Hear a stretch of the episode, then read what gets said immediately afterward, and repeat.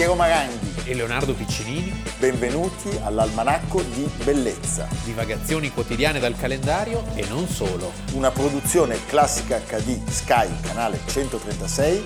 In collaborazione con Intesa San Paolo.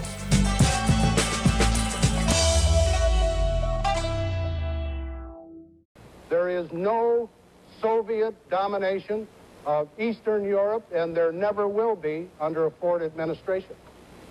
Uh, uh, I'm sorry, I uh, could I just follow? Did I understand you to say, sir, that the Russians are not using Eastern Europe as their own sphere of influence and occupying mo- most of the countries there and, and, and making sure with their troops that it's, a, that it's a communist zone, whereas on our side of the line, the Italians and the French are still flirting with I don't believe, uh, Mr. Frankel, that uh, the Yugoslavians consider themselves dominated by the Soviet Union.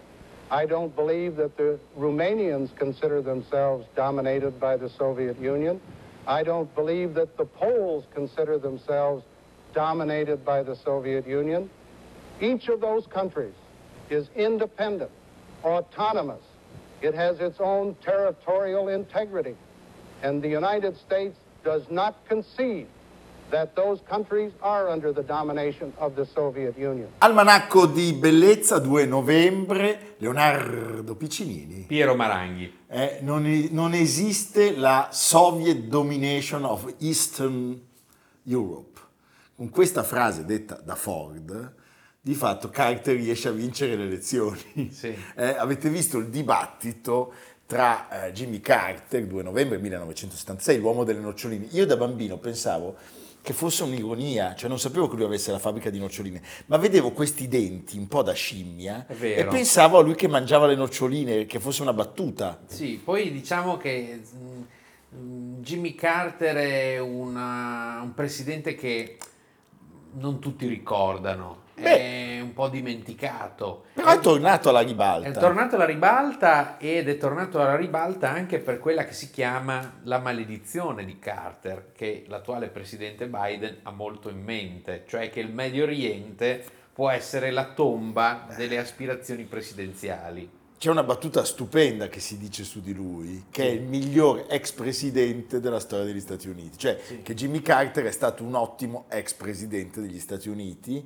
e c'è da dire che a differenza di molti altri non si è messo a incassare soldi. No, un uomo onesto. È un uomo grandemente onesto. Io non sono molto d'accordo con questa prassi dei capi di Stato o cancellieri o primi ministri che quando si ritirano fanno lobbying e si prendono valanghe di soldi. Non mi piace, la trovo sbagliatissima perché se sei il capo di uno Stato, quando, cioè Pierluigi Bersani lo farebbe, No, anche se non è purtroppo stato mai capo di Stato. però avrebbe potuto fare benissimo. Ma capisci? No, l'avrebbero Dai. preso subito a Goldman Sachs. Eh.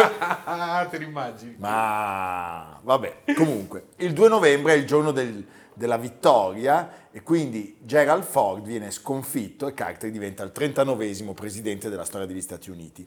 È una vittoria risicatissima nelle percentuali e invece molto più massiccia per quel meccanismo che ben conosciamo, quello dei grandi elettori, proprio nei grandi elettori perché lui vince con 57 punti, punti di scarto, perderà contro Reagan alla Sì. fine del suo mandato in maniera Ma lì devastante. Sembra, lì sembra che questa cosa degli ostaggi fosse gestita come un grande trappolone ai suoi danni anche, cioè ci fossero delle manine interne all'amministrazione americana per cui poi gli ostaggi vengono rilasciati ma dopo, Il giorno del- Reagan no, guarda cioè, caso, No, apposta, il giorno Eh. dell'insediamento. quindi la- no- non è casuale. Sì, certo, riaffermando il principio che la politica estera americana è quasi sempre gestita molto meglio dai repubblicani che dai, che dai democratici. Questo è un po'... Sì, potremmo opinare perché c'è stato un signore che si chiamava Roosevelt. No, nel senso che alti e bassi, secondo me vale un po' per tutti, perché il fatto che ad esempio eh, Trump abbia bloccato l'accordo con l'Iran, certo non ha giovato alla situazione in cui siamo adesso, perché le conseguenze si vedono poi col tempo. Sì, della politica estera di Biden... Cioè, i famosi patti di va, Abramo. va bene, Leonardo. eh? Io però della politica estera di Biden non parlo.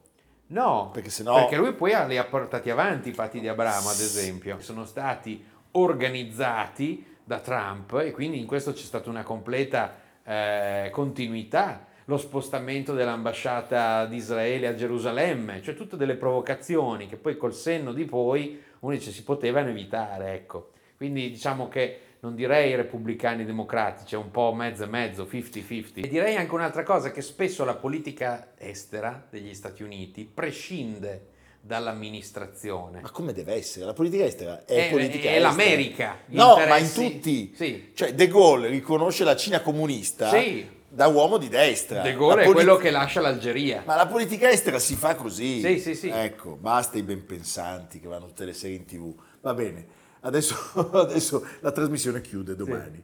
Comunque, raccontiamo che cosa succede in quelle elezioni. A ovest votano tutti per Ford. Sì. Il sud e alcuni stati del nord-est votano per Carter. Certo. Sono due pezzi unici della storia degli Stati Uniti. Allora, Ford, ricordiamolo, classe 1913, era stato deputato del Michigan dal 49, poi capogruppo repubblicano alla Camera dal 65, era diventato presidente davvero per caso. Sì, per mancanza di alternative, Ma cioè da- si ma- era dimesso con Nixon. Sì, ma lui non era neanche stato eletto, cioè a differenza di Lyndon Johnson, Certo. che si era trovato a fare il presidente dopo l'assassinio di Kennedy, lui diventa presidente per il Watergate, quando viene fatto fuori Nixon, Sì. ma Nixon l'aveva dovuto prendere dopo essere stato nominato presidente perché aveva dovuto mandare via il suo vice, che gli sarebbe subentrato, poiché aveva avuto uno scandalo prima di lui. A me sta simpatico anche Ford. Ma sì, soprattutto Cioè, perché... gli è intitolata la più grande portiere del Ma mondo, certo, la Ford, la che Ford. in questi giorni incrocia appunto nelle acque. E poi posso dirti una cosa, secondo me Betty Ford, la moglie, faceva dei cocktail Ah, pensavo spaventosi. Sai che c'è, poi c'è, c'è- c'è sta- c'è una clinica, credo, intestata a lei per salvarsi Poi dalla- faceva anche le dall'alcolismo, le famose Ford. No, quella è un'altra cosa. No, non è vero. Allora, abbiamo raccontato, quindi lui diventa vicepresidente per la sostituzione di Spiro Agnew, che era stato appunto giubilato per gli scandali, e poi quando Nixon viene fatto fuori diventa presidente. E Ford aveva esordito alla, alla- Giustamente. alla presidenza. Giustamente aveva detto sono perfettamente consapevole che non mi avete eletto presidente con i vostri voti. Vi chiedo di confermarmi alla presidenza con le vostre preghiere. Bella frase proprio, Preghiere. eh? Allora, tra i primi gesti della sua presidenza Era inevitabile. graziò Nixon Sì. per i, i crimini, adesso crimini, insomma, per le nefandezze commesse durante il mandato. Era certamente un uomo per bene, Gerald Ford. Eh, grande cravattone. il cravattone, eh? quelli che usano oggi i rappresentanti che vendono le ville. Sì. eh? Era d'apparato, non aveva carisma e non era neanche un grande oratore. Alle primarie Vince repubblicane... le primarie repubblicane contro Ronald Reagan. Ronald Reagan che poi sarebbe stato il presidente del dopo Carter, dopo Carter, cioè che avrebbe certo, sconfitto sì. Carter, le vince all'ultimo voto, mai All'ultimo sangue. all'ultimo sangue.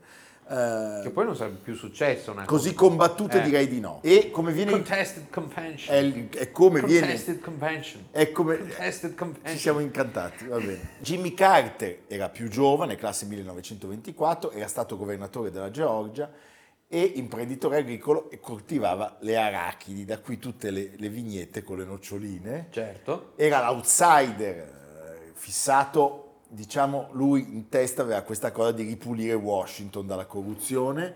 Era, pensate, dai tempi del generale Taylor, eletto nel 1848, cioè quindi prima della guerra di secessione, che un candidato del Sud non diventava presidente degli Stati Uniti. Dopo di lui toccherà a uno che gli somiglia in qualche modo, Sì, anche fisicamente. Anche fisicamente. Bill Clinton. Un po' più bellino, Sì. Bill Clinton.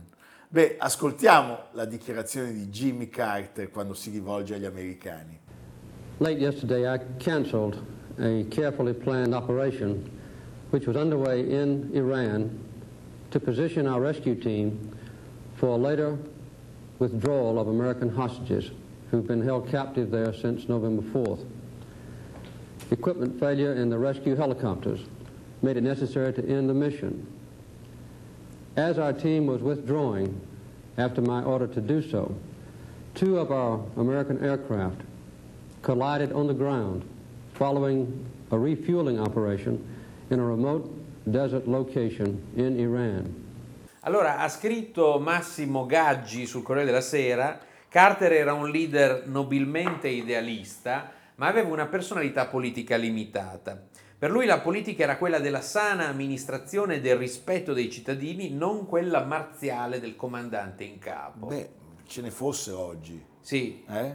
e eh, ecco, diciamo che il punto più alto e il punto più basso della sua presidenza riguardano eh, entrambi il Medio Oriente, perché a Camp David, nei monti del Maryland, si chiama Camp David perché fu Ike Eisenhower a ribattezzare così questa residenza diciamo di campagna estiva Hai Eisenhower presidente per Presidente. due mandati con vice Nixon. perché sia suo padre che suo nipote si chiamavano David Hai capito? quindi Camp David e Quindi nel- è più nepotista di noi. beh certo Eh?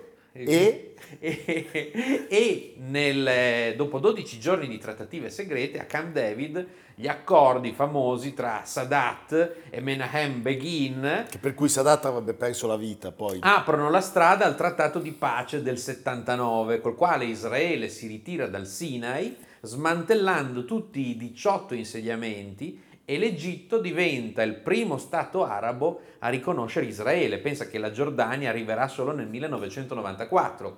E poi appunto, come hai detto tu, Sadat pagherà questa cosa perché la Lega Araba espelle, non gradisce per niente, Certo. espelle l'Egitto e Sadat verrà assassinato nell'81 da un attacco terroristico della La Jihad. violenza di quell'attacco. Io mi ricordo un uomo sul palco dove era stato ucciso Sadat senza un braccio. No, no. che stava in piedi, si muoveva ancora, non aveva più un braccio. Sai, per un bambino, eh, Certo. vedere questa roba, questa immagine Sì, al sì, reale poi. E Carter ancora ha successo in politica estera perché firma con Brezhnev, di cui abbiamo parlato pochi giorni fa, il SALT 2 per eh, la non proliferazione delle armi. Esattamente. Però il fatto che segnò la sua presidenza è un altro. È un momento drammatico per le forze militari, soprattutto è, diciamo, è una grande, così come eh, per Israele, quello che è accaduto il 7 ottobre è stata una debacle, prima di tutto dell'apparato di sicurezza e militare, no? e quindi rimane nella, nella mente delle persone come una minaccia che, che è andata a buon fine purtroppo. Ecco, in questo caso c'è il eh, problema degli ostaggi. Gli ostaggi sappiamo che dal, eh, dall'inizio del 79 è salito al potere in Iran Khomeini, E a un certo punto lui, aizzando la folla, eh, incita centinaia di studenti iraniani che il 4 novembre, quindi due giorni dopo l'anniversario della vittoria di Carter, assalgono l'ambasciata americana a Teheran e prendono in ostaggio 52 diplomatici. C'è un film meraviglioso che molti di voi avranno visto, ma riguardatelo perché ha una tensione dall'inizio alla fine stupenda, che ha come titolo Argo. Di e con Ben Affleck è un film davvero stupendo, riguardatelo. Allora, Carter prima cerca di ottenere la liberazione degli ostaggi in modo pacifico, poi si convince che sia necessario il blitz e io anche qui mi ricordo, ero molto piccolo, ma il vociare dei grandi che ascoltavo era dovevano farlo fare al Mossad, dovevano farsi aiutare gli americani dal Mossad, perché queste cose gli americani non le sanno non fare. le sanno fare. In più diciamo che oltre alla sorte degli ostaggi e al disastro militare, eh, con gli americani si ricordano e si sarebbero ricordati nel momento delle elezioni delle lunghe file davanti alle pompe di benzina Per il- perché il, eh, ovviamente il brusco rialzo del prezzo del petrolio con la rivoluzione iraniana del 79 eh, aveva fatto sì che eh, ci fossero dei problemi di approvvigionamento. Che cosa accade? L'operazione Artigli di Aquila, Leonardo. L'operazione Artigli di Aquila, Eagle Claw, va in scena nella notte tra il 24 e il 25 aprile del 1980. È un'operazione rischiosa e complessa, due campi base, aerei da trasporto, otto elicotteri, è una sorta di Baia dei Porci 2 come eh, risultato. E camion su- sul terreno che avrebbero dovuto entrare a Teheran, insomma sulla carta era una mossa perfetta, Ma però... con, con eh, pochissimi margini di errore. sì, cioè doveva andare che tutto bene. sbagliassi un elemento che tutto si impantanava. E inizia malissimo Inizia perché malissimo. al primo campo base tre elicotteri della spedizione si guastano e rimangono lì. E poi eh, le cose non vanno nel verso giusto, a un certo punto Carter dice basta, ritiriamoci. Ma il fattaccio è che un elicottero nella fretta di sbaraccare va a sbattere contro un aereo pieno di barili di carburante e muoiono carbonizzati otto soldati americani. Quindi oltre alla beffa e alla, diciamo, alla sconfitta, c'è anche, c'è anche una, la morte. Una morte di, di, di soldati che, che, che, colpisce l'opinione pubblica e che sarà letale per, per Carter. In Per più, Carter. appunto, non si risolve la questione degli ostaggi. Non poteva risolversi anche, c'è da dire, dopo, dopo un, un fatto del Certo. genere, perché gli iraniani a quel punto lì dicono, beh, avete provato a fregarci Adesso e allora, infatti con, con Reagan, con Reagan. si vendicano. loro E dicono, Reagan fa eh, una cosa, lasciatemi dire, alla Karajan, cioè, siccome siamo su classica me lo posso permettere, Karajan sappiamo si è fatto consegnare ufficialmente il mandato eh, per diventare il direttore musicale dei Berliner Philharmoniker il giorno del suo compleanno. Reagan ha fatto di fatto liberare gli ostaggi il giorno del suo insediamento, cioè lui si è insediato e quel giorno, boom, gli americani sono tornati a casa, aveva stravinto le elezioni, non tanto dal punto di vista percentuale ancora qui, ma i grandi elettori per lui erano una quantità pazzesca. C'è un accordo che viene mediato dall'Algeria eh, in cambio no, ci sono dei conti bancari iraniani che vengono sbloccati, Sbloccati. in America. Succede che questo segna la fine di eh, Jimmy Carter, la fine politica di Jimmy Carter, il quale dopo la- l'esperienza della Casa Bianca nel 1982 fonda con la moglie Rosalind, tre anni più giovane, il Carter Center, un'organizzazione per la difesa dei diritti umani, l'osservazione elettorale neutrale, l'assistenza elettorale ai paesi di democrazia recente, eccetera, eccetera. Infatti ce lo ricordiamo tutti, che ha sempre cercato di dare una Certo. mano nei contesti più difficili. Media in Etiopia, Sì. eh, tra l'Etiopia, appunto, tra il governo etiope e quello del Fronte di Liberazione Eritreo, e poi tra quello del governo del Sudan e l'esercito di liberazione sudanese, e in Medio Oriente nel 2008 eh, lui incontra il leader di Hamas a Damasco e due anni dopo si reca anche in Corea del Nord. Sì. È ancora vivo. Ha compiuto a ottobre eh, 99 anni, quindi l'anno prossimo ne compierà 100. È il più longevo ex presidente USA di sempre, purtroppo è malato, ha due tumori, uno al fegato e uno al cervello e la moglie Rosalind è purtroppo affetta da demenza. Però, diciamo, ecco, nonostante gli avessero dato pochi mesi, è riuscito anche a farsi vedere recentemente in pubblico, quindi gli vogliamo bene perché è una presenza Sì. di pace, un E- uomo di pace. E appunto nel 2002 gli è stato assegnato il premio Nobel per la pace per l'instancabile impegno decennale nel trovare soluzioni pacifiche ai grandi conflitti, alle grandi lacerazioni che spaccano la nostra terra. E credo che questo sia un premio meritatissimo. Adesso non voglio fare polemica con quello che aveva dato a Obama un quarto d'ora dopo che era stato eletto, ma, ma, eh, credo che sia un premio meritatissimo e credo che si possa chiudere il ricordo di Jimmy Carter dicendo che è stato davvero il miglior ex presidente della storia degli Stati Uniti. We have any business here? Okay. And where are you from? I want to start here and on the front. And where are you from? Maryland. Maryland. California. California. South Dakota. South Dakota. California. California, I'll say. Texas. Texas. North Carolina. North Carolina. Washington, D.C. Washington, D.C. I used to live in some of these places. Oh, it's impossible to define Jimmy. Uh, think of him as a simple kind of man, like in the Leonard Skinner song. He takes his time, doesn't live too fast. Troubles come, but they will pass. Find a woman and find love, and don't forget there's always someone above. There's many sides to him. He's a nuclear engineer, woodworking carpenter. He's also a poet. He's a dirt farmer. If you told me he was a race car driver, I wouldn't even be surprised. It's up to every one of us to make a basic decision. This is the kind of person that I want to be.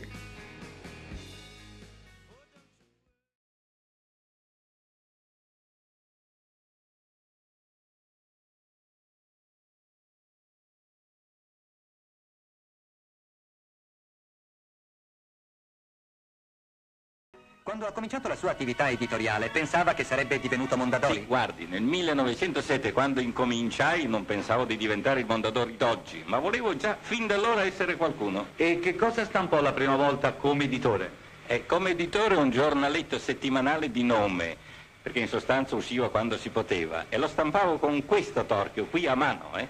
E che cosa c'è in preparazione? Guardi, mi limito a dirle le tre grandi pubblicazioni che noi abbiamo. Un'enciclopedia della scienza e della tecnica in dieci volumi, le memorie di Chaplin, che sono già in traduzione, e poi ultimamente abbiamo preso anche le memorie di Eisenhower, che sono pure in preparazione. Oggi parliamo dell'altro colosso dell'editoria, avevamo parlato di AR, Angelo Rizzoli, oggi parliamo di AM, Arnoldo Mondadori. Due vite parallele, due uomini che, si, che sono arrivati dal nulla a creare degli imperi, uno più bonario però, Mondadori, l'altro più arcigno, Rizzoli, Paron. Questo invece è uno molto, diciamo, disponibile. Più inclusivo. Più inclusivo, una, una, velocità di pensiero, un intuito imprenditoriale straordinario. Straordinario. Cioè il figlio di Tutte e calzo... due però, eh? Sì, il figlio di un calzolaio ambulante analfabeta diventa il primo editore italiano. Il primo editore italiano e capisce tutto strada facendo. Sì. Eh? Allora, lui, ne parliamo oggi, nasce il 2 novembre del 1889, è il fondatore della casa editrice omonima, certo. è un grande imprenditore ed è soprattutto un grande testimone delle, non della, delle evoluzioni del paese, perché quest'uomo ha visto davvero tutto, partirà eh, dal niente e si ritaglierà un'infinita fetta del mercato dei libri, delle riviste e dei giornali. Quello che, che colpiva tutti eh, di Mondadori era il suo essere visionario, cioè non arrendersi mai e avere un'ambizione di vedute, una lunghezza, una profondità, come se già immaginasse quello che sarebbe diventato. Bravissimo, hai detto una cosa giustissima e soprattutto si lega al soprannome che gli avevano dato, eh, che è declinato in dialetto mantovano, Sì, la, la sua incantabis. terra. Incantabis, Incantabis, che sì. vuol dire incantatore di serpenti. Sì, Incantabis. eh? Lui appunto era figlio del calzolaio ambulante analfabeta Domenico II e di Ermenegilda Cugola. Nasce, Nasce a Poggiolusco, in provincia di Mantova, terzogenito di sei figli della coppia.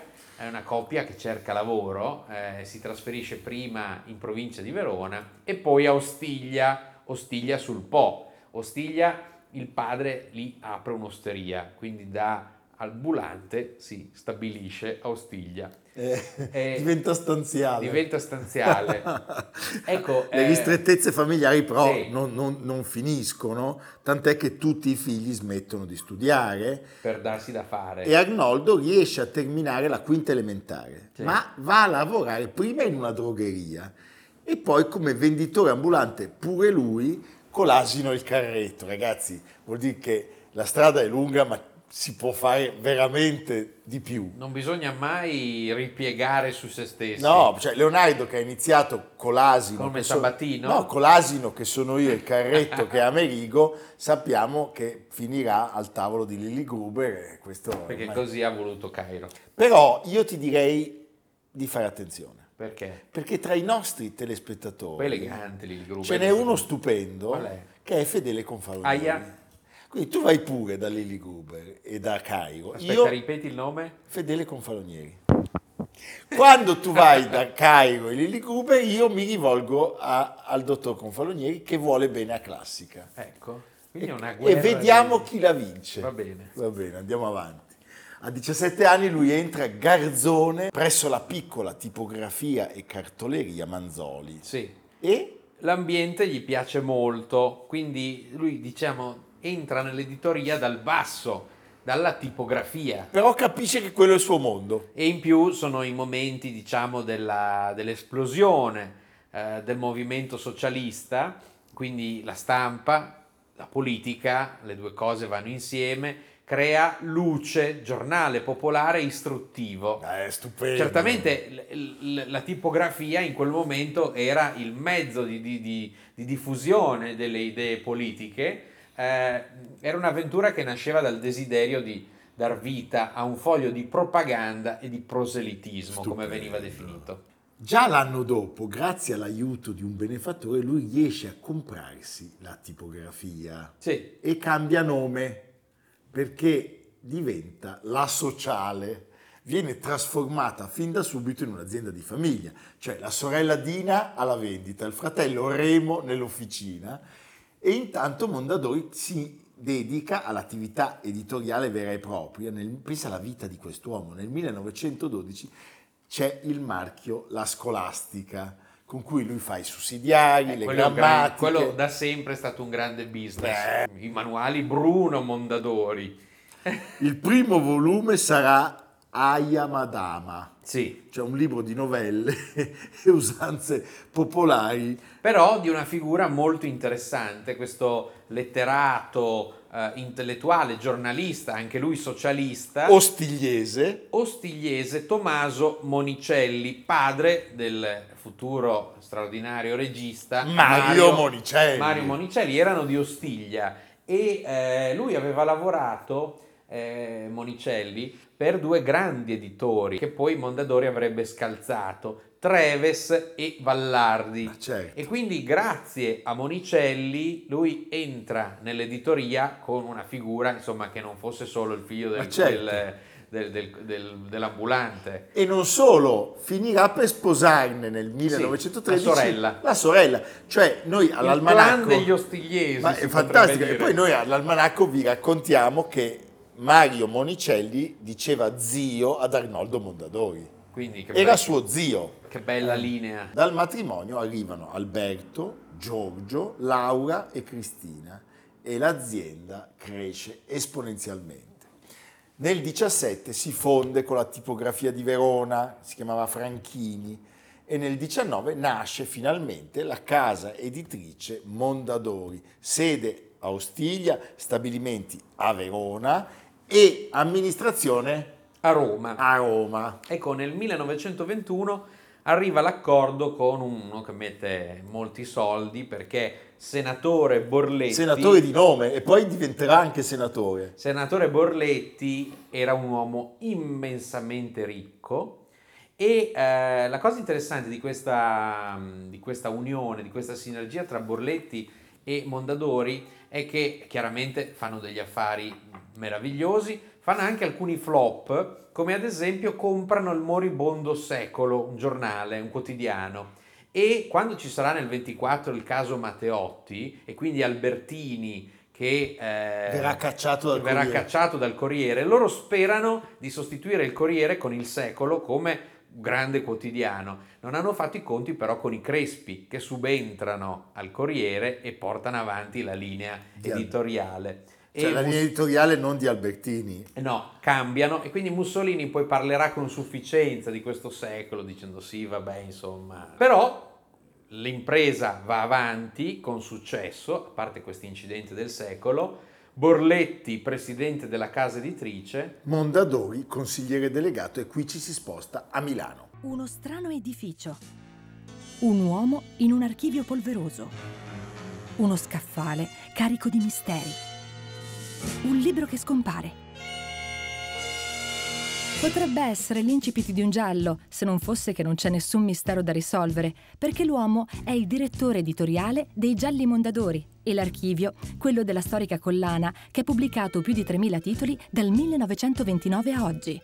Una collana importantissima che ha sviluppato, ha portato nel nostro paese tutti i più grandi autori e scrittori che conosciamo, voglio dire, da Agatha Christie, Rex Stout, Ed McBain, li abbiamo, li abbiamo pubblicati tutti. La parola stessa giallo deriva da questo, dal colore delle copertine dei gialli Mondadori. Senti, eh, alla produzione per la scuola eh, si affianca via via la produzione del- dei libri e dei periodici per l'infanzia, il giornalino della domenica, col Vamba, Poi c'è questa sfida diretta, eh, cercando di sottrarre i- gli autori a Treves, che era l'editore più prestigioso di Milano, perché lui, eh, Mondadori, stampa Ada Negri, Borgese e poi si aggiudica, pensa, la stampa di tutti i moduli postali del nord-est che gli danno una sicurezza finanziaria con cui può... Una sveltezza Sì. pazzesca. E addirittura il botto è quando ruba a Treves proprio Gabriele D'Annunzio. Sì, Quando riesce a rubarlo, fanno un accordo, 1926, un accordo che comporta l'istituzione di un istituto nazionale, mamma mia, di opere di D'Annunzio con presidente onorario Benito Benito, Mussolini. Mussolini. Sì. eh? Va bene.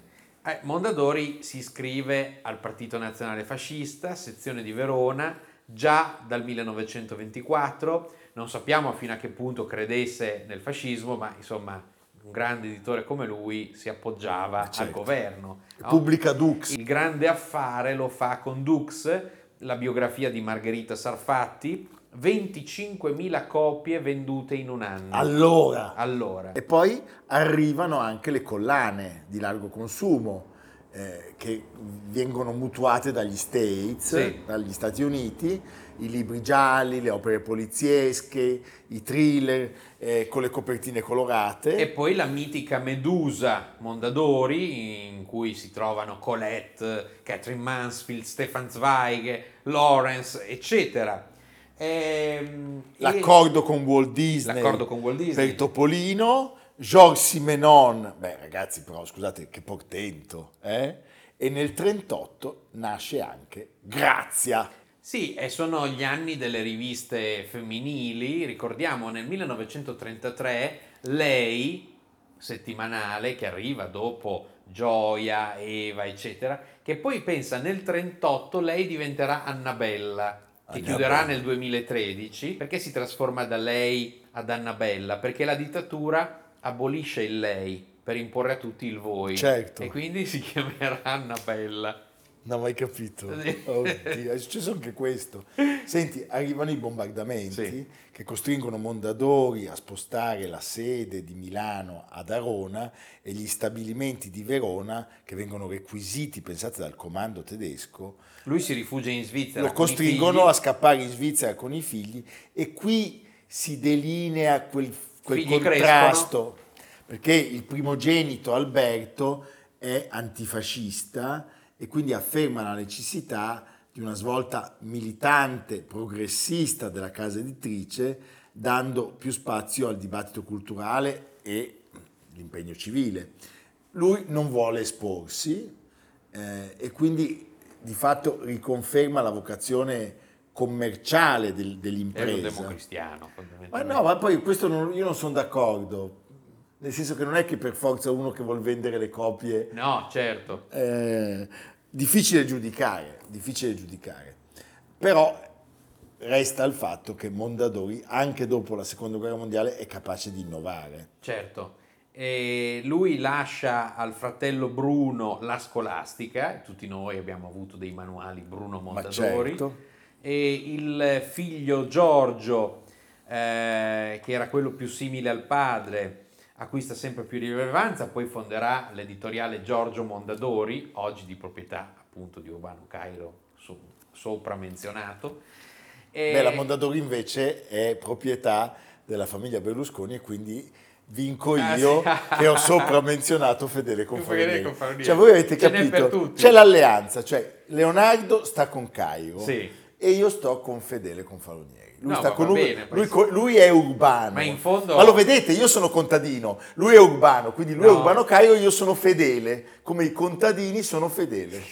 Hai capito che casino? Sì. Senti, il fratello maggiore Alberto, quello che appunto voleva autonomia, fonderà il saggiatore. il saggiatore in onore di Galileo. Beh, stupendo, che poi tra l'altro è rifinito nelle mani di un erede. Certo. Perché oggi è di Luca. Luca Formenton. Formenton, che salutiamo. Poi questi veramente li conoscete tutti, gli Oscar Mondadori. Gli Oscar Mondadori sono uno straordinario mezzo di, ehm, di arricchimento culturale perché sono testi di grandi intellettuali, di grandi storici, di grandi giornalisti Abbordabili per il prezzo. a poco prezzo. A poco prezzo. Così come la Burr Della Rizzoli. della? Rizzoli. Si inizia con Addio alle armi nel 65 di Hemingway e il boom di vendite è pazzesco. Lui continua a lavorare fino all'ultimo giorno, cioè fino all'8 giugno del 71, che è il giorno della sua morte, e verrà seppellito al Monumentale di Milano. Il libro sta benissimo. Leonardo adesso Brace, brace. brace, brace. Dove ci porta? Se cade la mascherina, qui all'almanacco in realtà c'è della grappa friulana, Eh. quindi tu prendi la cannuccia. C'è il sacchetto quello. Sì, c'è il sacchetto pieno di grappa, va bene Leonardo. Questa storia che lui va a lavorare da Urbano Cairo. Eh, d'altra parte, sai, è molto generoso. come- Ma adesso comunque andiamo avanti, dai.